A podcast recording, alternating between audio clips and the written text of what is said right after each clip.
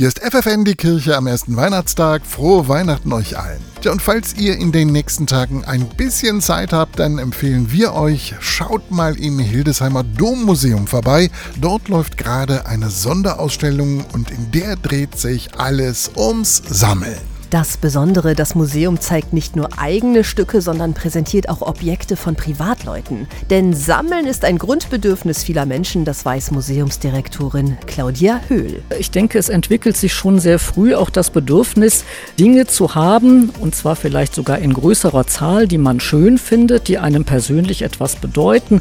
Und im Moment haben wir jetzt sozusagen als Start der Möglichkeit für äh, Privatleute ihre Sammlung zu zeigen, äh, eine Badeentensammlung. In den nächsten Wochen wird die Glasvitrine im Dommuseum mit immer neuen Sammlerstücken gefüllt.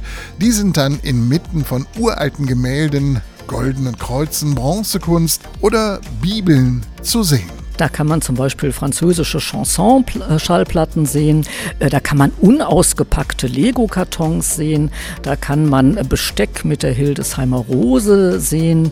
Und wir haben aber immer die SammlerInnen gebeten, auch so ganz kurz auch zu formulieren, was es denn für sie bedeutet. Und da kommen dann auch ganz unterschiedliche Antworten. Die könnt ihr in der Ausstellung nachlesen. Außerdem zeigt das Museum auch Dinge, die es selbst in den letzten Jahren angeschafft hat. Moderne Fotografien und Malereien zum Beispiel. Denn mit dem Sammeln ist ein Museum nie fertig, sagt Claudia Höhl und das aus zwei Gründen. Weil Kirchen aufgelöst werden und auch das Inventar bewahrt werden muss. Äh, und das ist natürlich dann auch die Aufgabe eines kirchlichen Museums, diese Objekte aufzunehmen.